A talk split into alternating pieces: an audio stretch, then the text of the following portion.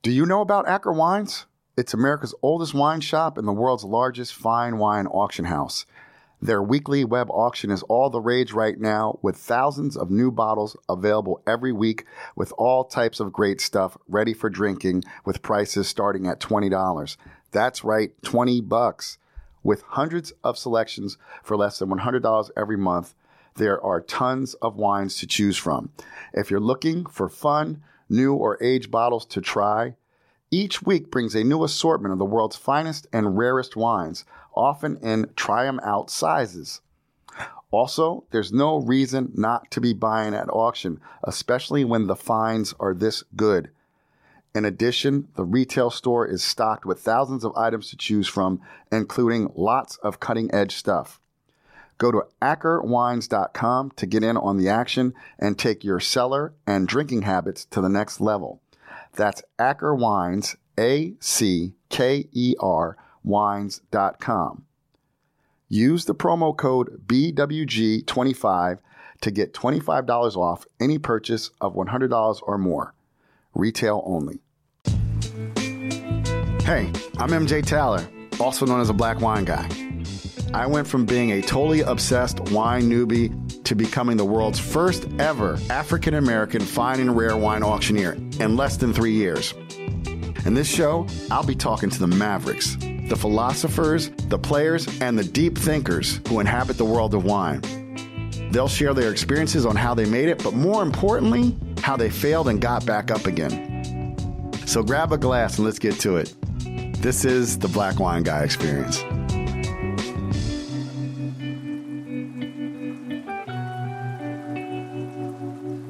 Hey, hey, everybody, what's up? It's your boy MJ. Welcome to the Black Wine Guy Experience. My guest today is sommelier, restaurateur, and best-selling author Victoria James.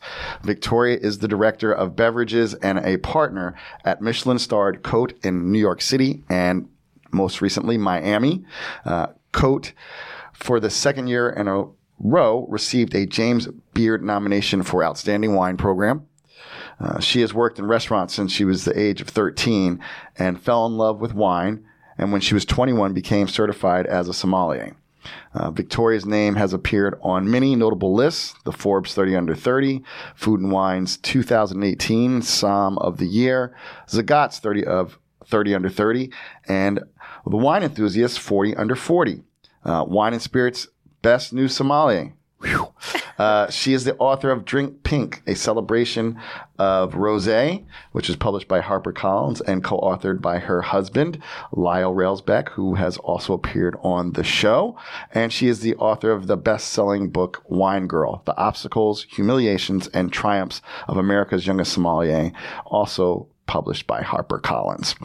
Along with Cote's general manager Amy Zhou and HR director Cynthia Cheng, she co-founded Wine Empowered, a nonprofit that aims to diversify the hospitality industry by offering tuition, not tuition, uh, tuition-free wine classes to women and people of color.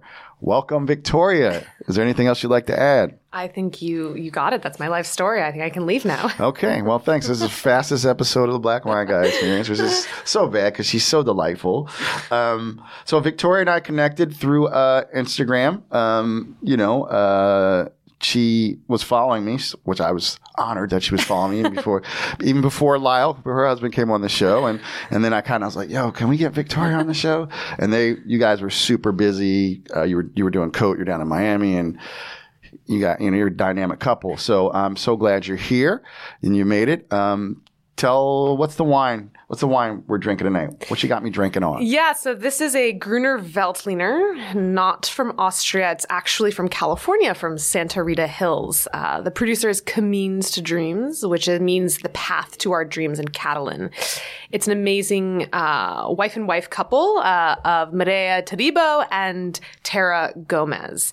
So I thought I would bring it because there are so few women winemakers, women winery owners, and first and foremost, it's a delicious wine. Oh, that's awesome. I love, and you know, that's the th- I love the stories, right? So that's like female couple making wine together.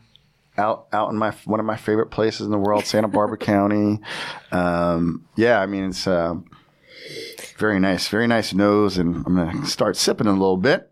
but um, so let's hop into your book, Wine Girl, because I mean, fans you're writing. I look on your Instagram feed, just just the what people post, you know, um, uh, about the book, like uh, you know. A lot of people, I don't know how many people who are listening know your backstory, um, but uh, for those who haven't read it, um, you did say your childhood was was not easy. Um, there was alcoholism in the family, some mental illness, uh, just like everybody else's family. Um, uh, and then you started working. You know, you had to get a job. So, like, you know, uh, if you want to, just share a little bit about what it was like growing up. And you were raised by your father, right? Single single father.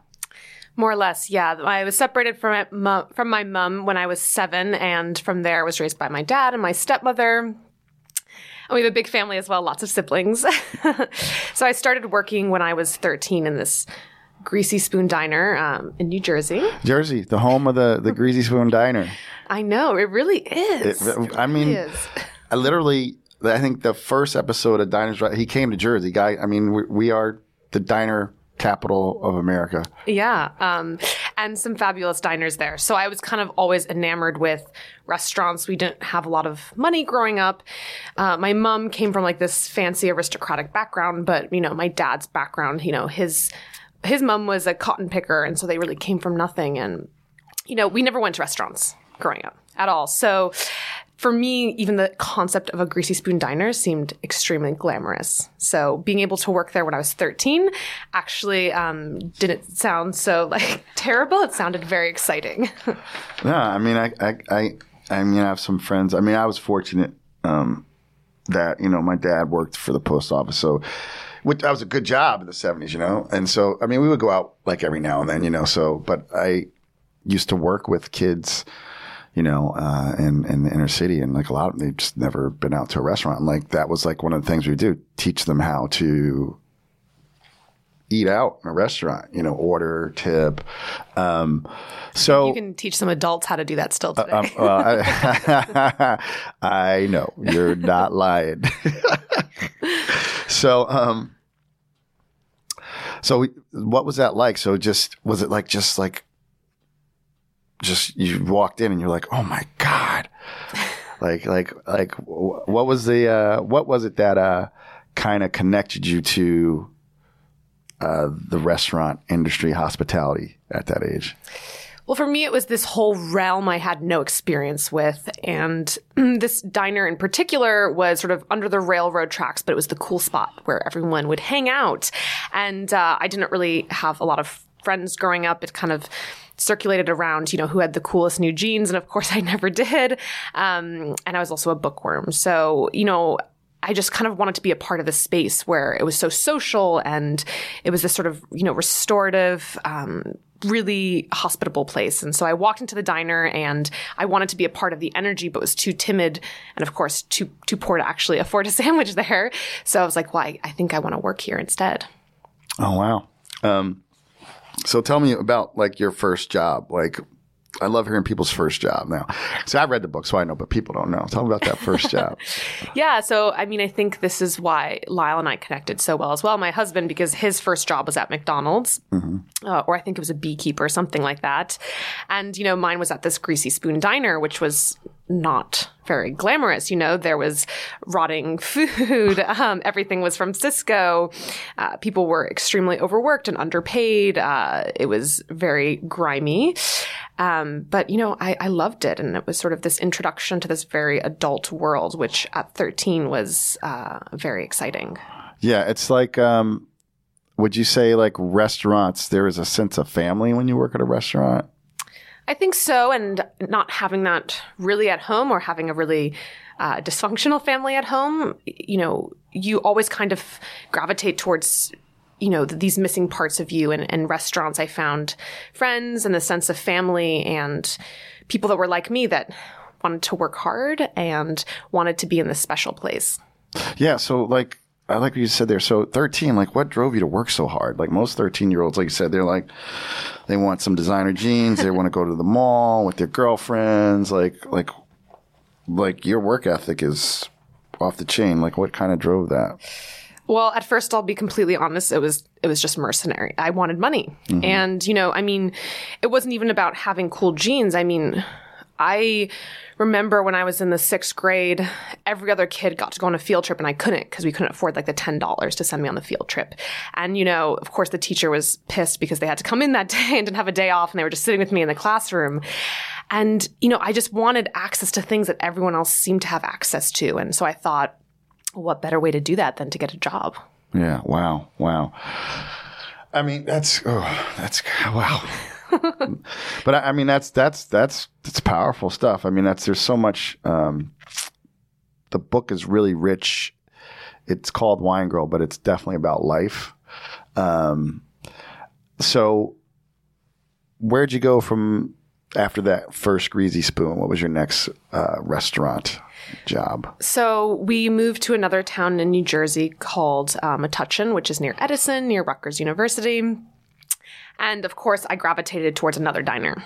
Uh, this one was not under the railroad tracks in New Jersey, uh, but it was on the highway. Um, so it was where you know truckers would stop off. It was open 24 hours, which in itself is exhilarating as a concept. um, and so I would work the graveyard shift. I would work 4 p.m. to 2 a.m., sometimes 4 a.m., and then you know spend a few hours sleeping and then and then go to school. Oh, my, wife, my wife's a social worker. That that's a CPS move. How are you working? no, I mean, I looking back at it, you know, and like talking to our HR director now, Cote, I'm like, how did they allow me to do this? Like, the, it's just crazy. But this was also, you know, restaurants in the 90s and early aughts were just, I mean, very Bourdainish. You know, there was it was no man's land. I mean, you could do whatever you wanted. That's crazy. That's like. I'm, again, I'm just gonna. I'm just like, who does that? Who who works? What teenager works at and then go gets them goes to school? Like you still went to school too. Like uh, you know, I know kids who would work, but then they would just wouldn't come to school. Like that's wow. so okay, so um, I. I lost my thought. I was just, just picturing you. So you're working at the 24 hour uh, diner, right? Greasy Spoon. Mm. Um, and um, what same thing just waiting tables or did you have any like managerial responsibilities? Like what like did you start? Definitely not. I mean i was a complete mess at the time you know? Uh, probably because i was operating on like three hours of sleep a night and permanently smelled like french fries. Uh, you know i was just i was just waiting tables and, and making friends and i learned a lot of invaluable lessons from some of the older servers there and i think that's really when i got a sense of how big the world is and what customer service really means. I talk in the book about uh, the love cycle, which is something I learned from, you know, this guy named Frankie who worked there, who is this maybe 60, 70 year old guy who'd been in the industry forever. He had this like push broom mustache, like almost no teeth left, and this really like raspy, raspy voice.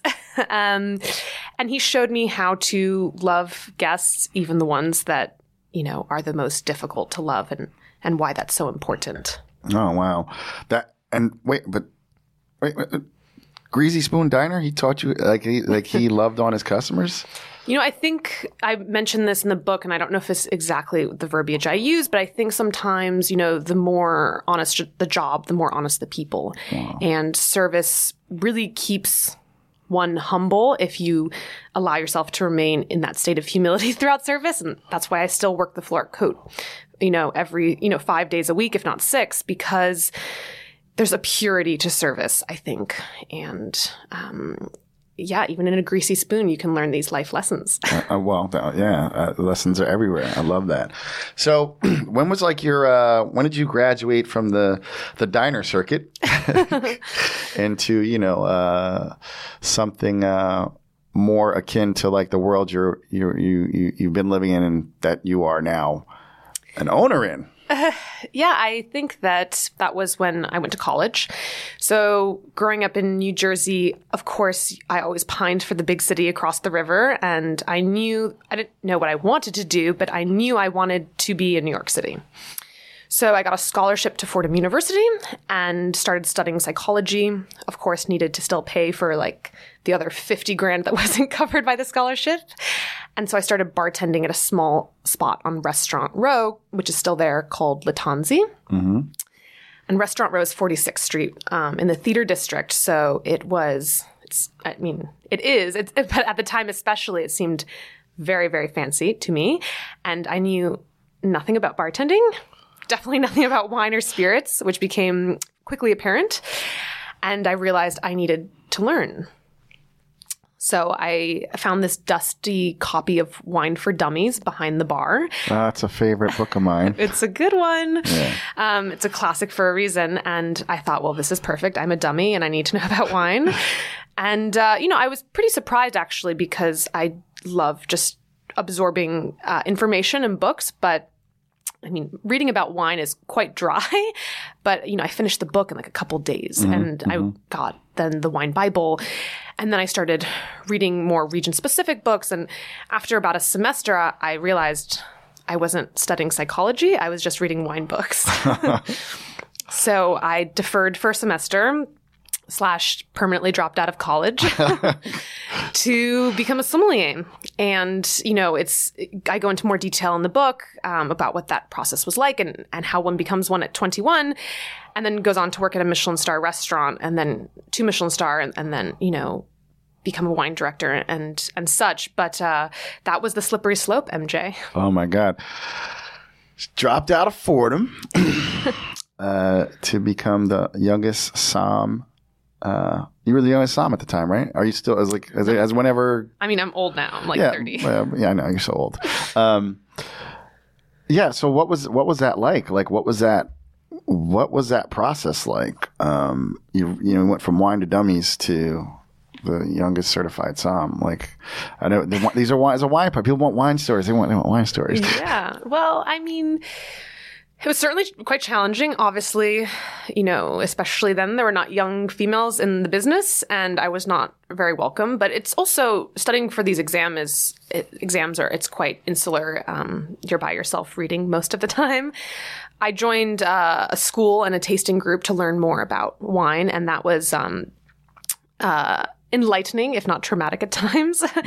and you know, there are there are a lot of bad people in the wine world, and uh, so it was certainly not without its challenges. And then I remember when I became a sommelier when I was 21, I had just taken the certified exam. It was also at the same time as sommelier at uh, Aureole, which was at the time a Michelin-starred restaurant here in right in Bryant Park. Um, and I remember I, I took the exam, I passed it. I was so excited and elated. And then, you know, when something really exciting happens to you, the first thing is, who am I going to tell, right?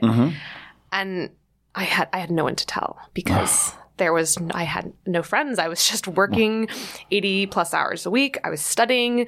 Um, I was part of this old boys club, and you know, or I wasn't a part of it. I wanted to be, and, and they didn't quite want me. So I remember walking around the city and trying to call my little sister and tell her, but you know, it was a really lonely, lonely time. I think.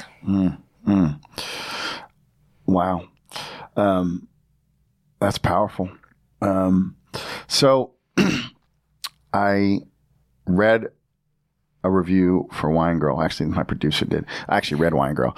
Um, and oh, I didn't read the reviews. uh, no, no, but it's it, it talks about um, uh, you had um, some gentlemen come in and order a bottle of white Burgundy for lunch, and um, you know, for for people out there like who don't understand, who don't believe, like.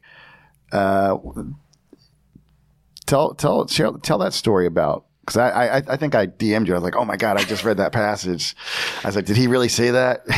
Yeah. So this was uh, so this is the opening chapter of the book. So um, you know you don't even have to read the whole book to to get into the whole story. Um, if, if this is a, it's called a teaser. They're like, oh, they're gonna want to dive in even more. Yeah, yeah. So I was so I was 21 at Aureole, as mentioned, and I was working a Monday lunch shift, which is like the shift they give to the newbie, right? Um, surprisingly, though, on this newbie shift, someone ordered a really expensive bottle of white Burgundy.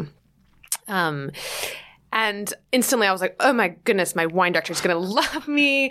I sold this bottle, which is like a $600 bottle of Chardonnay. It's so fancy.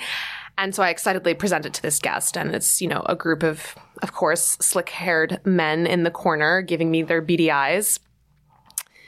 They approve the bottle. Um, I go to open it and it's amazing. It's incredible. It was the, one of the first times I'd ever had Grand Cru White Burgundy, but of course, as a sommelier, I knew if a wine was was corked or not. Right? Um, present the bottle. They taste it. They say it's corked and it's terrible. and to take it back and you know what do I know about wine? Because I'm this girl and I'm so young and I have perfume in my nose. And I just walk away from the table completely shaken. Uh, so I go to the manager and you know one of the captains and i'm sort of like what do i do? Uh, and they're like serve it. You know he's just being an asshole.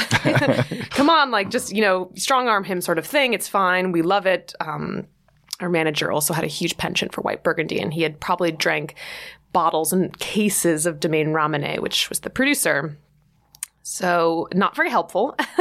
um, I'm like, how am I going to strong arm this guy, the guys? Uh, so I think of another idea, and so I go up to the wine cellar. There's one bottle left of this Grand Cru uh, Chevalier Montrachet from Domaine Ramonet.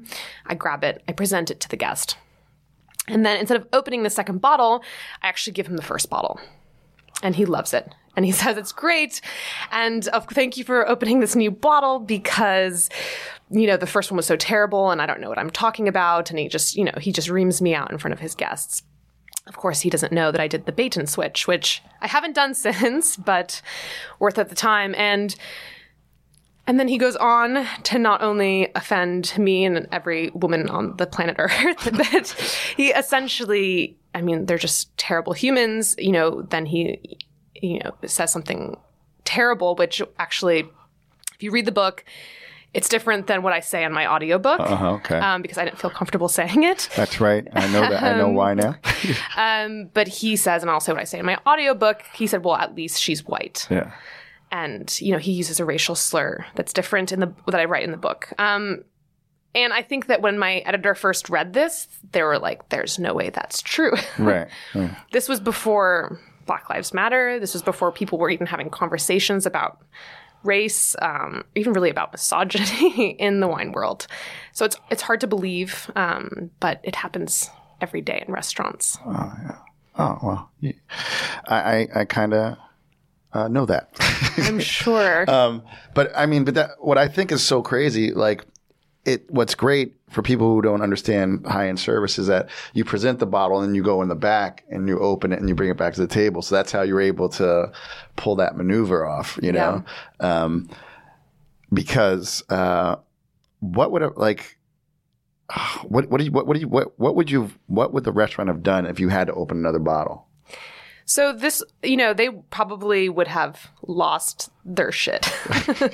uh, it's a very expensive bottle. Yeah. You can't Can't buy the glass that. you can't buy the glass it, and also, you know, you can't return it to the vendor because there's no there's no trace of TCA, right? That you can't prove that it's corked. So the vendor will say, "I'm not giving you credit for this." And you know, cost at the restaurant was highly monitored. Uh, we would shake martinis until they were wholly watered down. I mean, it was just absurd. So I, of course, was so nervous. I wasn't getting support from the management, and I thought this was the only way to move forward.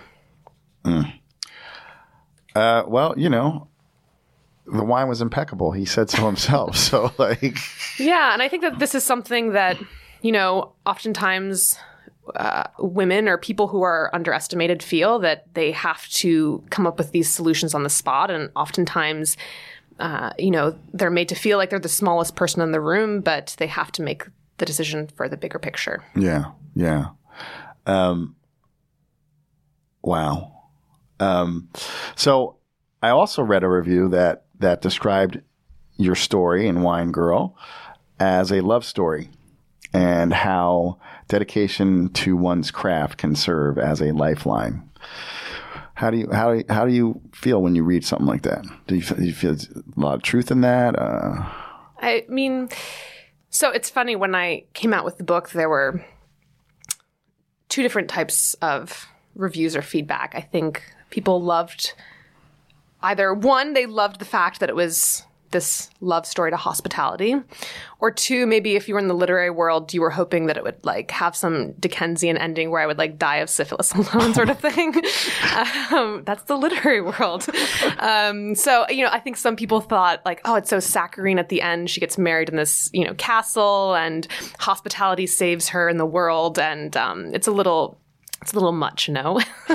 um, and maybe, but I think that it was really important for me when writing this book that it wasn't wasn't really about my story, even though I suppose obviously it is. Um, it's really about uh, the world of hospitality and anyone who feels marginalized in it, and to give them hope and purpose, and to show you know the real restorative power that hospitality can have. Yeah. Wow. I also read somewhere um, it was someone uh, likened it to a uh, kitchen confidential of wine. I mean, that's good company, right? I mean, Tony, like, how does that when like because it's you know when you when you like you're like on the world stage now. Like, how do you how does how do you? I love your humility, but like like when people write stuff like that, how does it make you feel? Can I tell you a funny story? Yes, please. okay. We love funny stories. I love it. So, um, I suppose maybe the reason they said that, one of the reasons, is uh, the editor of the book, who's Daniel Halpern. And Daniel Halpern is Anthony Bourdain's editor, and he's sort of a legend within the wine and food world. And so when I was writing this book, you know, over the course of five years, I, you know, I thought, well, wouldn't it be great if I landed at Ecco with Anthony Bourdain's editor? You know, big, big dreams, right? Um, so it just so happens when we first opened Cote, and I write about this in the book, uh, you know, Adam Platt comes in, who's the restaurant reviewer for New York Magazine and an incredible gentleman. And he comes in with Daniel Halpern, who is Anthony Bourdain's editor. And of course, I'm super nervous because not only are we going to get reviewed by New York Magazine, Cote is has just opened, everything's writing on this, and he's coming in with like my dream editor. no pressure. So I go over to the table and offer them some wine. And I don't think Daniel will mind me saying this, but Daniel looks at the list and goes, There's nothing I want to drink here. oh, and it's like a gut punch. Like, oh my God, my hero just looked at the wine list and said, like, no thanks, pass. Um, and I, and he was, he was looking at the buy the class list. And, uh, you know, we bottle everything in Magnum specifically for us. So when we first opened, especially, we had no money. And so we had like six wines by the glass. And I said, well, not to worry. You know, we have tons of other wines by the bottle. I'm h- happy to open anything for you and that we can, you know, we can drink it together. And he said, fine, you know, let's see. I opened this bottle of wine for him. It's, uh, it was actually from the North Fork of Long Island. It was Macari Vineyards, mm. um, their Bordeaux blend, and he loved it. I was like, oh my goodness, thank God, saved. Uh, and you know, we kind of kept in touch. I dropped my card over email. He asked me like where he could buy the wine, and whenever he needed a reservation, I kind of, um, you know, helped him out there as as best as I could. And years passed by, and so when I finished the book, I was like, oh man, I wonder if I should send it to Daniel.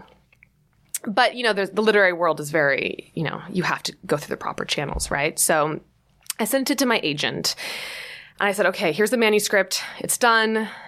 Would you mind, in addition to sending it to other publishers, to send it to Daniel? And she was like, okay, well, slow down. Like, slow like, I'll send it to him, but, you know, don't get your hopes up. And this was like a Friday afternoon. Uh, I was like, okay, of course. Yeah. I mean, he published Anthony Bourdain and like Patti Smith. Like, of course. And uh, so I go through my weekend, and she said, you know, I don't know if you know this about the process, but when you submit your manuscript, it usually it takes a few months before you hear back from publishers.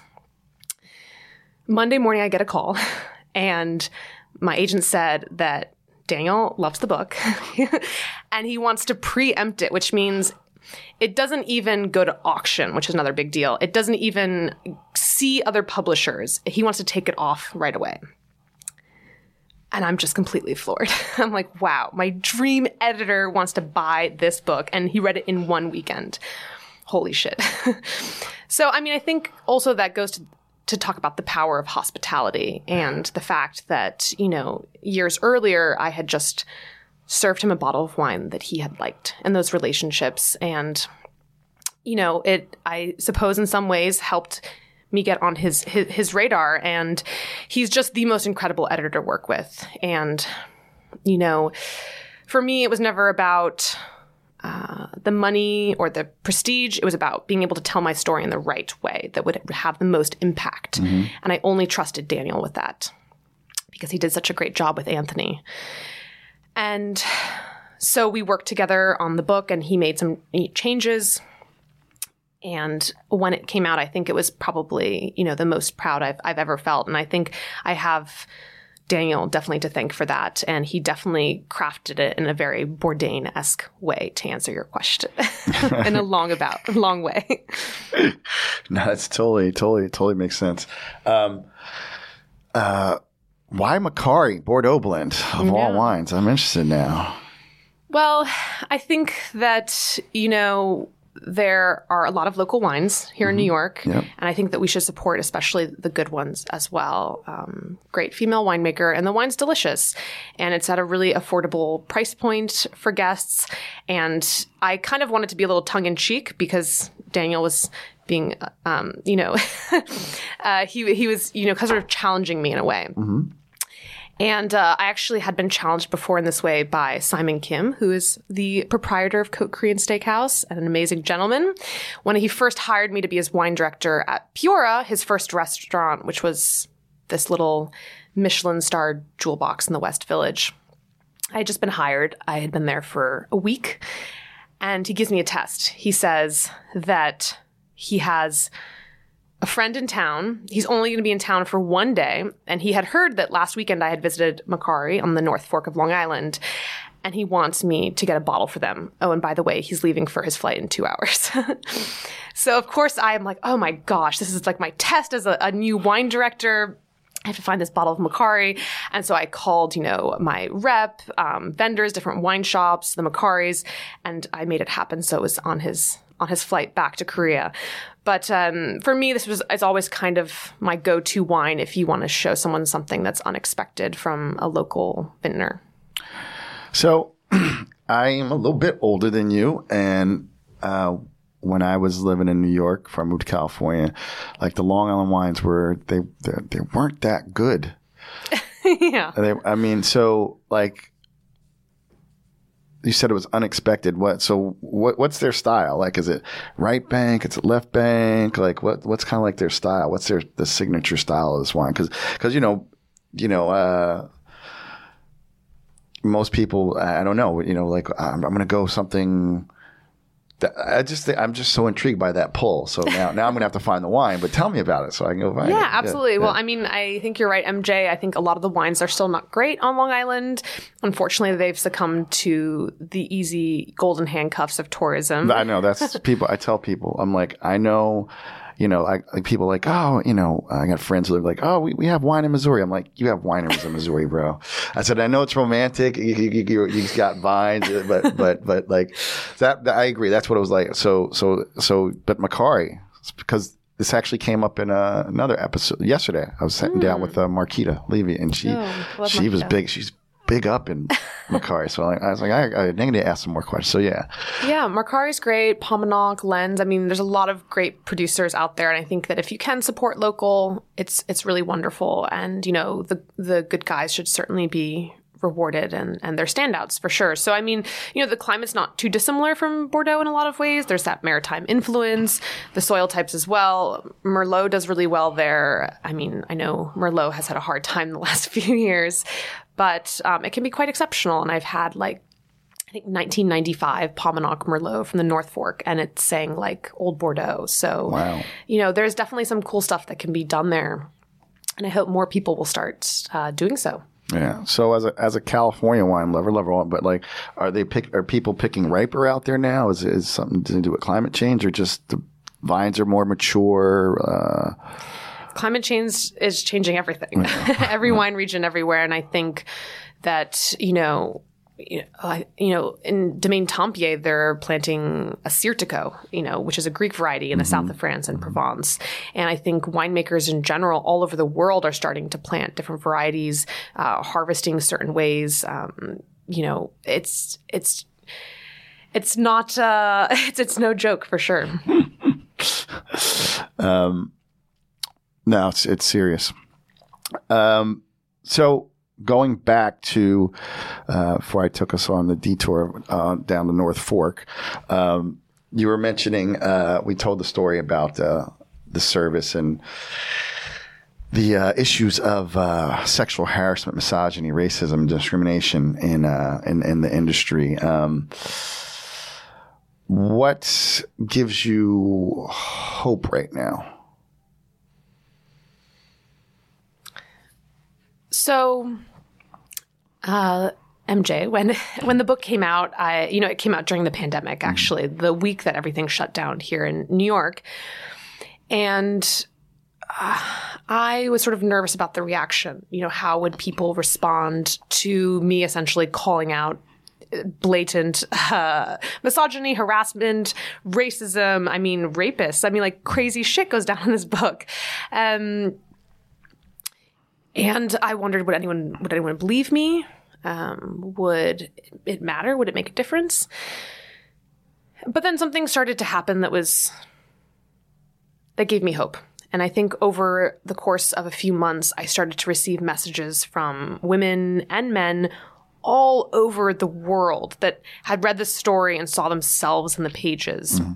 And so much so that it culminated in myself and a group of other very brave women coming forward in the New York Times to talk about the harassment that happened specifically at the Court of Master Sommeliers. And that came out in October. So I think that there's a lot that's changing. And I think that people are starting to realize, um, you know, that these terrible things have happened to women and people of color and that we need to change it. And so I think these conversations the fact that they're even happening now, whereas a year ago they weren't, gives me hope. Very nice. Um, I'm going to pause. We need to take a quick break and we'll come back. And uh, we're going to get into, uh, we're going to del- delve deeper into your activism, I- I'm going to call it. All right, so we'll be right back. If you're a fan of the show, you know that there would be no Black Wine Guy experience without Acker Wines. America's oldest wine shop is now the world's destination for fine and rare wine. That's why I want you to go over their website and check them out. Whether you're seeking the world's finest and rarest bottles or just something for everyday drinking, Acker Wines is the place to go to expand your palate and enhance your personal wine experience. Go to ackerwines.com. That's A C K E R wines.com. Use the promo code BWG25 to get $25 off any purchase of $100 or more. Retail only. Okay, we're back. So, yeah, the New York Times article was huge. Um, tell me how Wine Empowered came into uh, existence, how it came into being. Yeah, so Wine Empowered is a 501c3 nonprofit I co founded along with Amy and Cynthia. We actually started this nonprofit in 2018, um, way before it was uh, hip or cool to to talk about, you know, offering free wine education to women and persons of color, and like, who cares? Why is this important? Yeah, a friend of mine, uh, Instagram friend, but he said something. I, I think it happened after. He's like, "Watch out for Black Lives marketing." right. oh, no. So, so I mean, the fact that you like said this was you guys got to pick up the book. You read the book. I mean, she's very passionate and, and, and very raw, but like the fact that you started before, you know, is says a lot about you and who you are. So. Well, you know, it's interesting. So we we came together. We all work at the same restaurant, Amy, Cynthia, and I, and you know, I had this idea actually while I was getting my hair cut, which I, I hate getting my hair cut because you can't do anything. You just sit there and um, for hours. And for me, who always likes to be on emails, that's torture. So anyway, I thought of this idea because we were offering um, already tuition free wine classes at Cote to anyone who wanted to learn. And I thought that if someone got a little bit of wine education, you know, maybe they would become a sommelier one day or, or they would sell more tableside. Um, but something happened that I didn't expect. And what happened was it really empowered these individuals. You know, it gave them this strength and this confidence. And I saw bussers become servers, become bartenders, become managers. And I realized that when you believe in someone and you give them this little bit of education, it can change their lives. And so, I couldn't do it alone. And so I talked to Cynthia and Amy, and, you know, they were down to help as well. We went through the crazy process of getting a 501c3, which I don't know if you're familiar with the nonprofit world, but it's insane. Um, essentially, the government doesn't want you to not pay taxes. So, trying to be like, no, we're going to start this nonprofit where like people are drinking wine, it's going to be great, was a very hard. That's a hard sell. That's a tough sell. It was a hard sell, um, but we finally got it. You know, our uh, we found lawyers that were willing to do it pro bono because we had done some wine tastings with them, and they were really lovely. I had met them on the first book tour with Lyle, actually. Um, so, 2018, we became incorporated as a 501c3, and we started the planning process for these classes in 2019. But in 2019, people still didn't think this was necessary.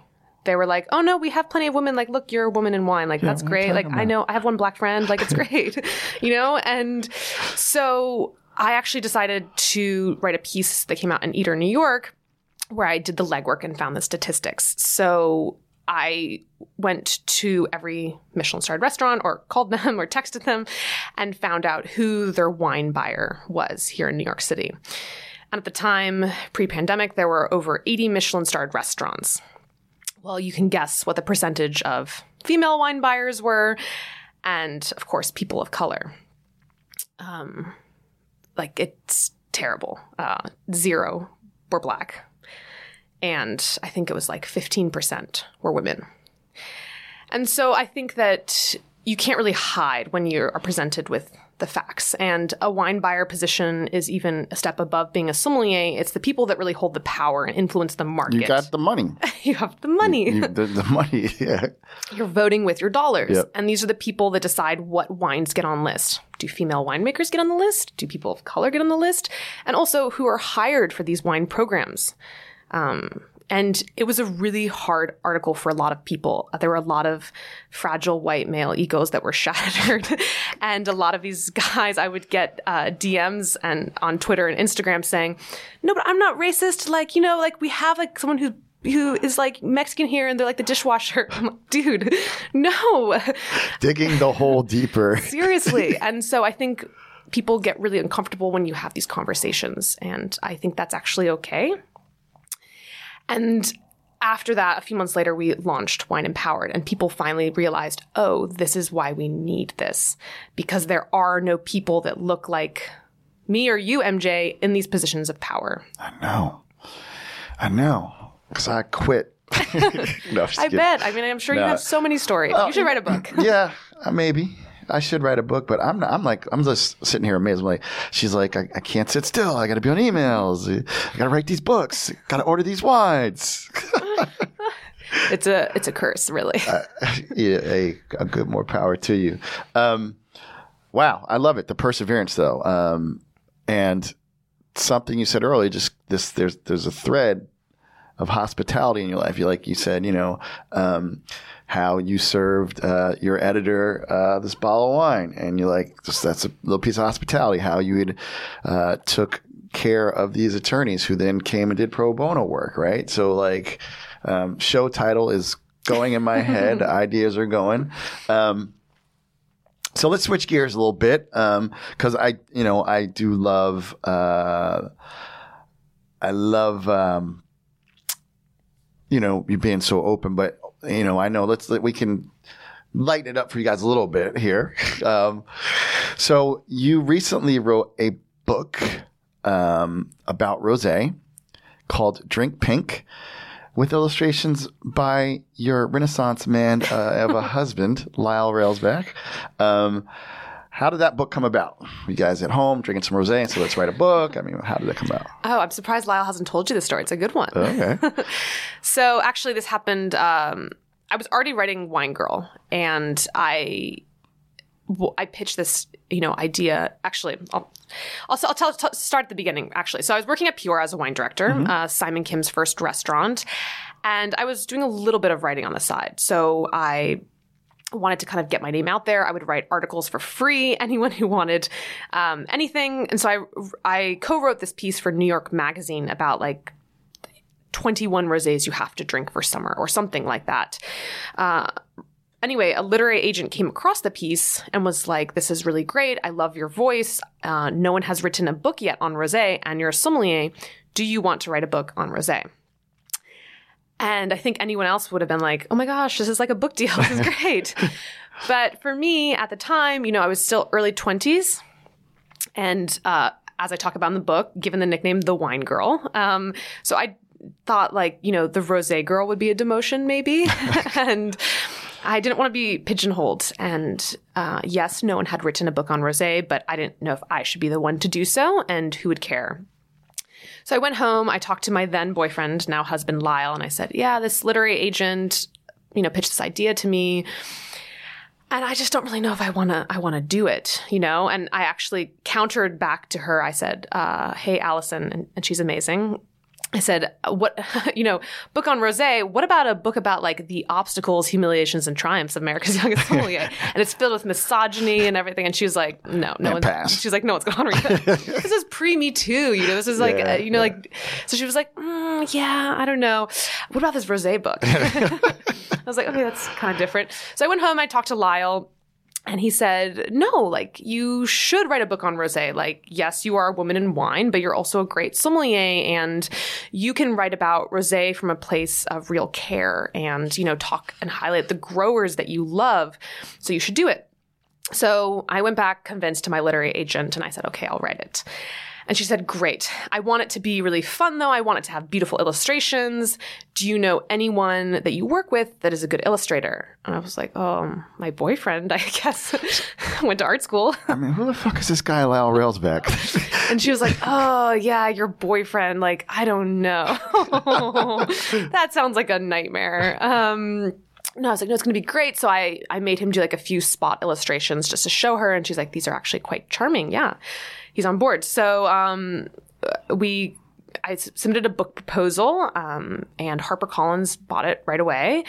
And so we had, I think, uh, a really quick deadline because we sold it in the fall, and they want it to be out for of course. Rose season, baby. It's rose season. Rose all day. Indeed. In 2017. So we had, I think, a month and a half to write it. And so for me, I compiled all of the research and had it done in like two weeks. and um, Lyle's the opposite. You know, I'm very type A, and this is why we work well together. He's like, we have a month and a half, like so much time. so he had this time to do a hundred illustrations, which is a lot. That's a lot. But he was like, no, it's going to be fine. And like days passed by, weeks, and I was getting super anxious. I think he had done like 10, maybe a dozen illustrations. Um, and this is early in the relationship, you know, so I don't know if you've ever worked on a high pressure project with a loved one. Nah. You know, it's it's not for everyone. Uh, no, no, it's it's it, they they often say don't don't work with your spouse, you know. you know, it's a it's a very common uh uh, divorce accelerator accelerant. yeah, I mean, so I learned in retrospect I probably should have given him a fake deadline, but um, no, he actually crushes it. So he works, I learned, better under pressure. Whereas yeah. I work better if I know I have like three weeks left. He finished them all in like the last week and they were better than the ones he had done earlier in the month. Um, we have this joke that there's this one illustration we both hate that made it in there. Um, and it's like really big and we're all like, whenever we see it, we just cringe. And it was one of the first ones he had done. So, uh, I learned a valuable lesson that, you know, to trust him. And so the book came out and we organized this great book tour and it ended up turning into an engagement tour because he proposed to me on the tour. and uh, it was, it was really lovely to be able to do this project together and to speak some soul into the the then vapid world of rosé. Yeah, so let's talk about the vapid world of rosé because I, I read a piece online you wrote it appeared in Vice. Uh, about the the dark history of rosé. what what was that about? Yeah, I mean, I think you know people think rosé is all puppies and flowers, which it can be, but uh, it's a wine like nothing else. And uh, first and foremost, it's about stories, right? So th- there are some dark stories that can be told around this beverage. Um, you know, it was the first wine ever before white and rose, white and uh, red, actually. Uh, and I tell this a uh, few different stories, for example, about Schilcher, which comes from the south of Austria, um, over this oh, made from this grape called Rabiat Pearl, which is called the rabid pearl. and um, essentially, you know, people were wondering why all of these uh, animals would drink, or rather, w- why they would eat these grapes, and they would just go absolutely rabid. And it was because, of course, they were fermenting. They're fermenting, yeah. Uh, and it was wine and such. And that was sort of the lightest tale I told, but uh, it gets darker from there. Oh my goodness. Oh my god! I'm gonna have to when this is over. She's, very, very good. Yeah, I have to. Here's more, but uh, yeah, and then also the um, I, I like just the piece about you know a lot of rosé was just mix a little red with some white wine, like you know. It, Rose. yeah, it's rosé. So you're going for the color. Um, so you're on the you're on this book tour, and it turns into a proposal uh, tour. Uh, how did he propose? Yeah, so Lyle is such a renaissance man, as you really is. mentioned. he can he can do all things. Uh, so we were. It was the first stop on the west leg, uh, west coast leg rather of our book tour. We're in Orcas Island off the coast of Washington, and we were doing this event that was supposed to be an homage to Lulu Peyraud of Domaine Tempier in Bandol in Provence. So it was a bouillabaisse dinner, uh, which is this incredible, of course, fish stew, as you know, and it's delicious with rosé.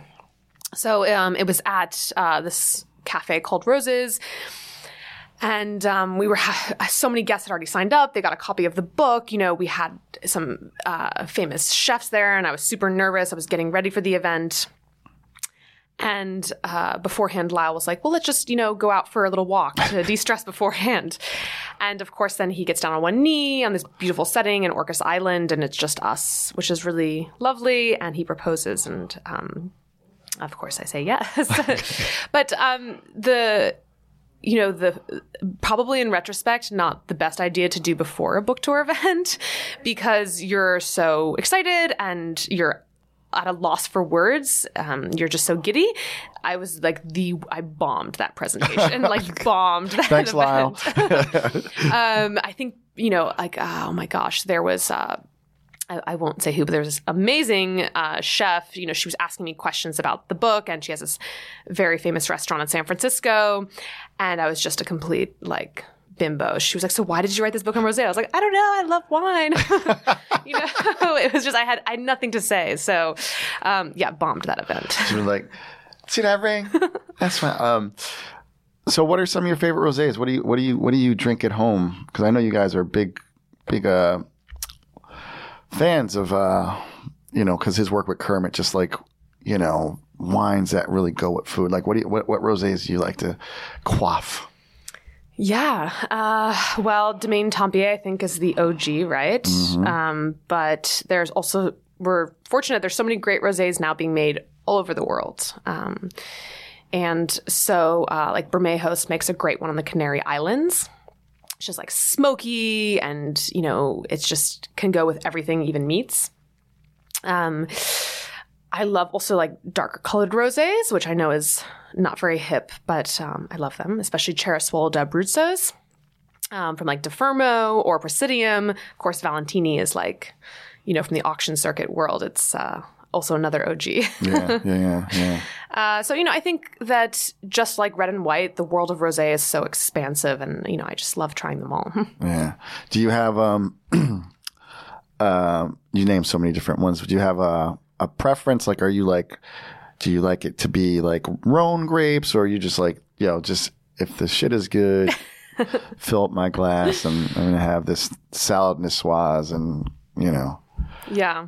I mean, I think that you kind of captured it there with talking about the food. For me, it's always about what am I eating first. And oftentimes I'll like honor that what grows together goes together. Um, and Lyle is like very intense about this. When I first started dating him, he would um he'd be like, Are you coming home from work? I'll make you dinner. And I thought like, I don't know, like mac and cheese or like something heated up in the microwave. I would come home and it'd be like this four course dinner, um, you know, where it was um he's like, We're gonna have Ligurian cuisine tonight and it's gonna be torta de verdure with three different types of Rossese di Dolceacqua. And these are Taggiasca olives from Punta Crena in Liguria. and just very like um, very grows together, goes together, and honoring you know these centuries of tradition, these Yeah. regional cuisines. So um, every time, and he's obviously the chef in the household. um, every time we make anything, you know, we're we. It's usually a historical traditional dish, and when I say we make it, he makes it, and I help chop the vegetables. and um, you know, then we try to research like what are they drinking in this place at this time. That's so cool. That's so cool. Um, you know, in the book, you talk about, um, you know, falling in love with him, and, you know, when just you just mentioned how he cooked these four course meals. Um, what was it like to? Because you had a lot of, uh, you know, dealt with a lot of uh, adversity with men. How was it?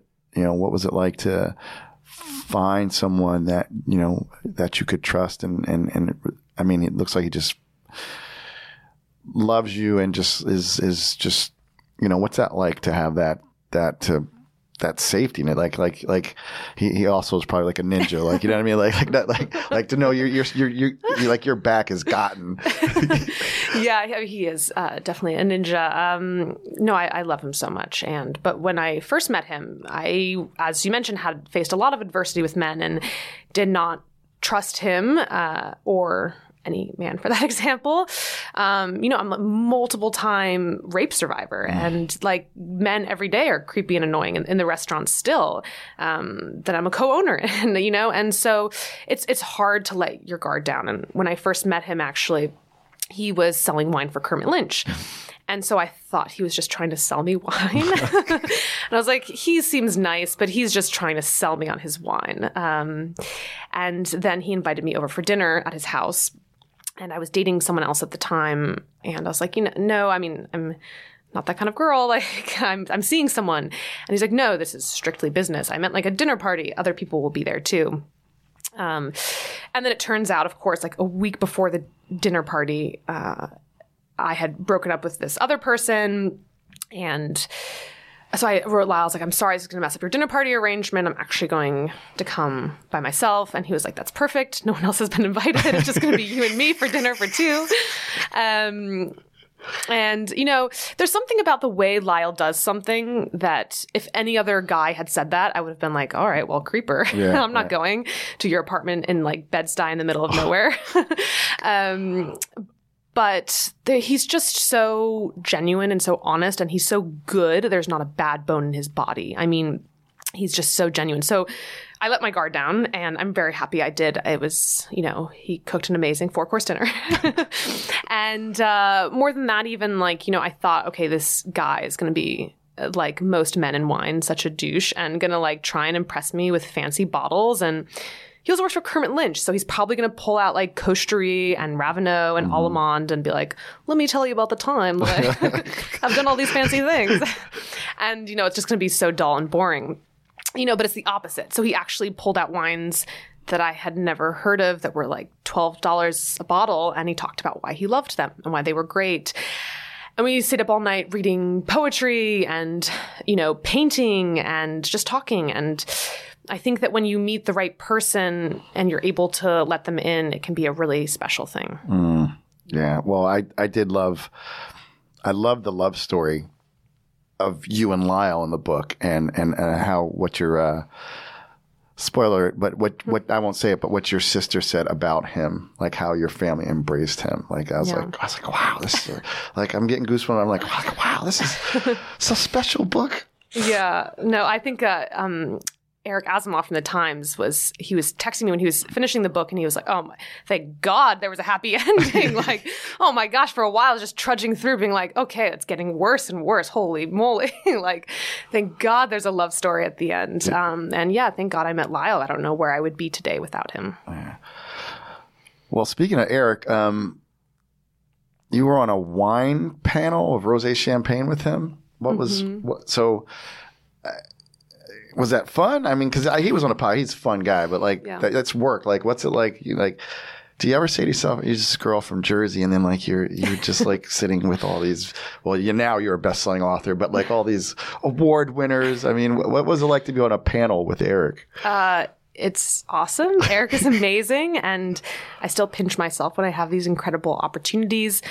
Um, when you go to those tastings, you go into the fancy New York Times building and you go all the way up to this, you know, nth floor overlooking the gorgeous city.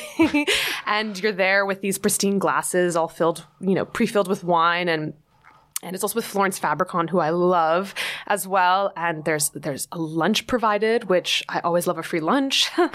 um, and it's just it's so lovely. And and Eric and Florence both have such a great way of thinking about wine and, and drinking, and it's really refreshing to to hear how they think about wine and, and how they taste because it's something that has stood the test of time. And there's so many trends that go in and out of fashion. And i think that they're just some of the best people in the world. Yeah, yeah.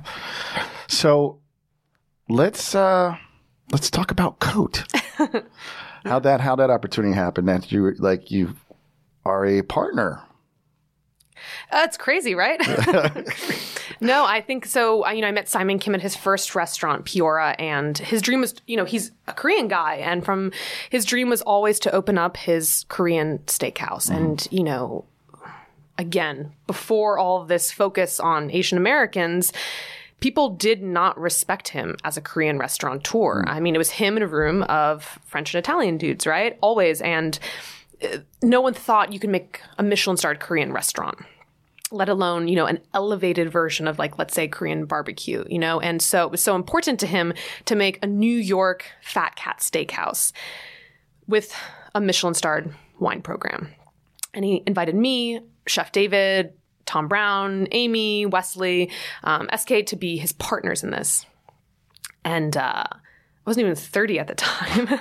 I was, you know, 27 years old and given this opportunity to be a partner at a restaurant group. And he's just the most generous man. Uh, I mean, but I think when he asked, I was like, I, are you serious? are you sure that's a good idea? um, but no, it's, it's just been an incredible journey and it's, it's humbling every day. Well, tell me about putting together the wine list there because it, it is a it is a steakhouse. It, it's a it's a steakhouse disguised as a Korean restaurant, and a Korean restaurant disguised as a steakhouse. Um, but you know, New York, you think steaks, you think you think Silver Oak, Opus One, you think you think all the big. So, how how is your like? How did you approach this? Uh, a wine list of of of you pair 'em so much with beef. Yes, beef is king at Cote. Yeah, yeah, yeah. for sure. So uh, I think that you know Simon and I wanted to take a, a non-traditional approach to the wine list. We wanted to have the classics, the blue chips, of course. We want people to come in and feel comfortable, but we wanted to also sing to like a lot of you know the marginalized regions and people that don't get to see those classic New York City wine lists. And I tell a funny story in the book about when the New York Times restaurant reviewer comes in, Pete Wells, and he opens the wine list and he orders a bottle of wine that like we don't have. We just sold the last bottle of. Which is so rough. um, and he's looking through the list, and, you know, I have other stories about him in the book, and you know, I think he's actually uh, quite good at his job, and it's a hard job. And um, you know, I was so nervous. I was like, "Oh my gosh, what's he going to think about our wine list? He is going to rip it apart because it is so different."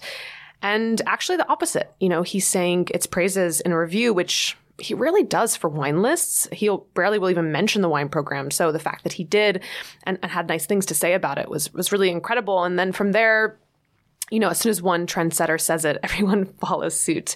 Um, so it sort of gave my program credence, which, you know, for better for worse, is important. I think as a young woman, no one takes you seriously until you get that backing from one of those OGs. So, um, and also you mentioned this earlier. you bottle everything in magnums. Yeah. How did you work that out? So again, this was um, you know, Simon and I, we get together and we always have these crazy ideas. and this is one of those crazy ideas. And um, you know, it's, it's why I love him as well. As a restaurateur, I've worked historically for people that you know I love coming up with these crazy ideas, and they're always like, "No." uh, but Simon's the opposite. I mean, sometimes you know he's actually too supportive where he's like, great, do it. And then I do it and it's like a disaster. but um, so we came up with this idea of like, hey, wine tastes better in magnums. It's a fact, right? There's less oxidation, it stays fresher for longer. Why aren't more people pouring wines by the glass out of magnums? You were seeing a little bit of it. I mean, Mike Madrigale was probably the most famous example at Bar Boulud. He would open a special magnum once a week or so and, you know, serve it, usually a rare bottling. But no one else was really doing it. Joe Campanale did a little bit in Brooklyn. And so I investigated further. Well, there's a reason no one does it. It's really hard. um, first of all, quantity wise, it doesn't exist. So I thought, no problem. I'll just go to the wineries directly and ask them to bottle it, um, which also turned out to be uh, a whole thing. But I think the more challenging things are, the more I wanted to do them. And it's still to this day, four years later, not without its challenges. I think we finally now found our rhythm and we have lots of growers that are always willing to bottle things for us, specifically in Magnum for Cote. So it's sort of our way of telling the guests we care about them and we love them and that our By the Glass program is literally one of the best in the city because even if you try these wines elsewhere, they'll taste better at Cote because they're from Magnums. So I want to say, yeah, you're not, you know, you're doing a little switcheroo. It's just pale punch, uh, pouring a bunch of barefoot and yellowtail because obviously we know wine tastes better in magnums. but um, the the producers, how did you get produced? So because you know, there's ways, there's system. New Jersey plays a three tiered system. So how do you get like? Are you do you guys have an import vein? Like, how are you getting these direct? Because like, when you'd have to have the magnums and you have to go through distributor, you know, and the distributor's like, oh, I'll just sell them to anybody. Like, how how did you? Because this is this is you know for wine, this is fascinating stuff. Like, Yeah, I think, you know, the three tier system can be very confusing. And for new wine buyers, I learned a lot just from dating Lyle and seeing what he dealt with on his side. And I realized there's actually a lot of room for negotiation and special projects that a lot of wine buyers don't take advantage of um, with their importers and distributors because they just don't know. And they don't know that they can really sort of push the limits um, so I, you know, I kind of made a wish list of what I would want and I discussed it with these different distributors and importers and they talked to the wineries. You know, 90% of them said pass.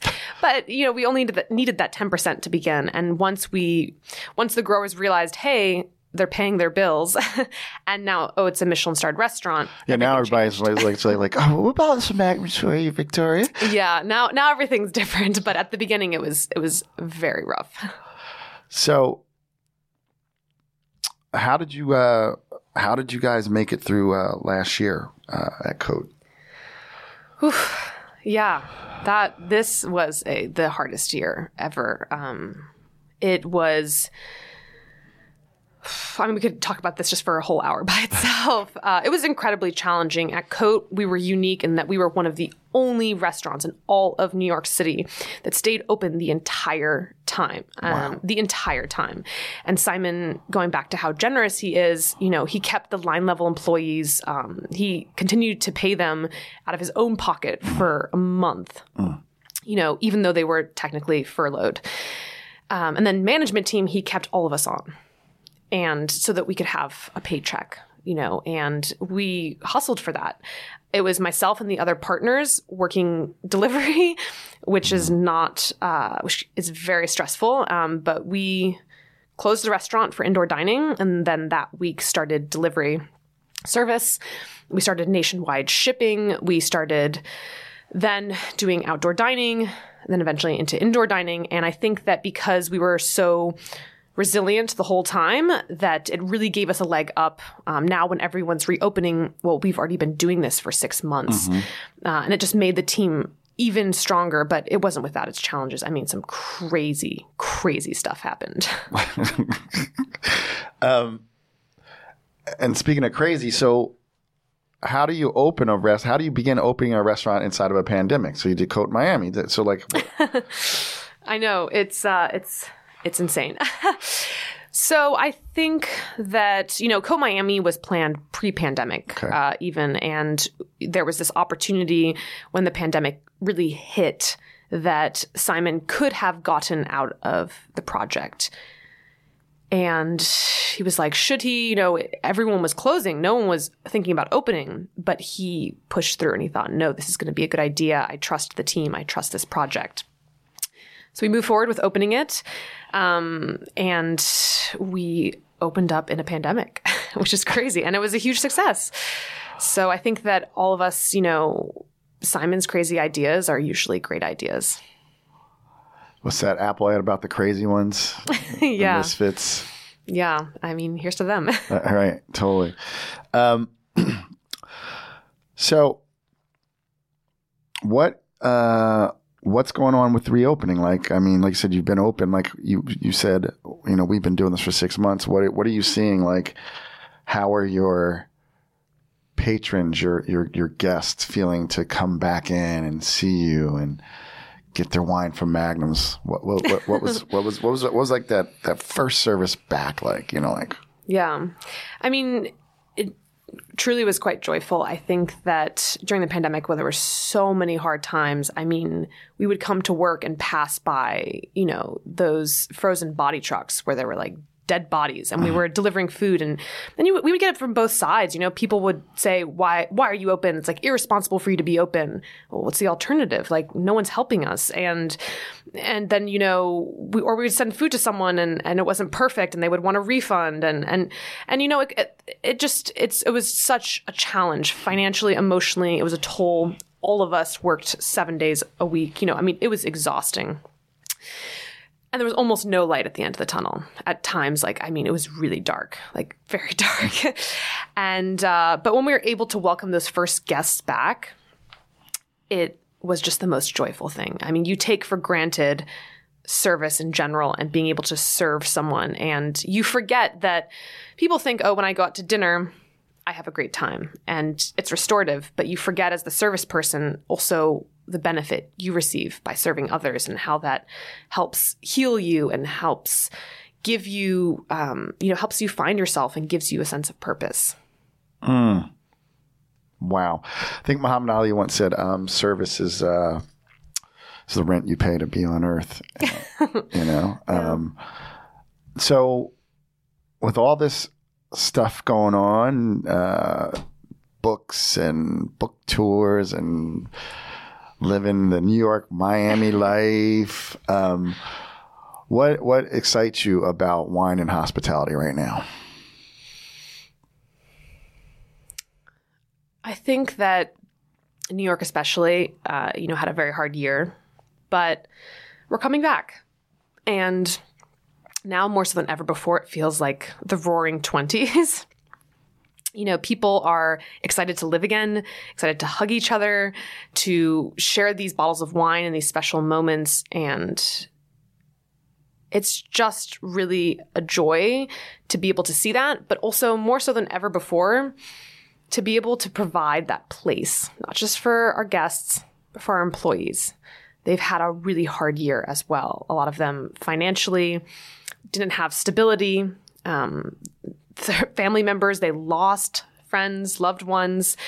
And to be able to provide this safe place for them, I think is probably the most rewarding. Mm-hmm. So we, um, we've been talking about food, wine, life, um, and your love of it all. What wine? Is there a wine is there a wine that is just symbolic of your life with your husband Lyle? The first wine we ever drank together, I often think of, and we also served at our wedding as well. Out of magnums, um, of course. so it was it was on, on, our first date. You know, again, like I said, I thought he was going to surprise me with these fancy wines, but he pulls out a bottle of Domaine de la Tour Vieille from Collioure, which is like where the Pyrenees Mountains fall into the Mediterranean Sea in the south of France. The small little fishing village. Um, no one's ever really heard of it. Even in wine, people haven't really heard of Collioure. So it's a simple table red, and it's delicious. Um, and it was, you know, we drank a Magnum on our first date, which also. What is that? What grape is that? So, I mean, they make a few different wines, um, mm. but it's usually like the classic Languedoc blend or okay. Roussillon blend of like Grenache based gotcha, okay. and Carignan mm. and such. Um, and then you know, we that was our first trip we took together was to there as well. And then we got married. You know, we had the, the winemakers come and and they had their wine. And so it's just for me, it feels so full circle, and it's why I love Lyle is that this appreciation for the simple things like there can be just as much joy in a $20 bottle as there can be in a $2000 bottle uh, sometimes more and that's the beauty of wine i think the wine of the world of wine is is so expansive and there's so much to learn. And for someone like myself and Lyle, who are always very curious, um, it's like this, you know, it's this just, it can be this wonderful place. Wow. I think that's a good place to end the conversation. um, Victoria, thank you so much for coming I, you. I, you know, you have a busy schedule, you have a busy life, but I really appreciate you come and sit down, uh, getting to ask you some questions, learn more about you. Um, Lyle's invited me up to the Sherman place, so just so you yes. know, so you might be stuck with me.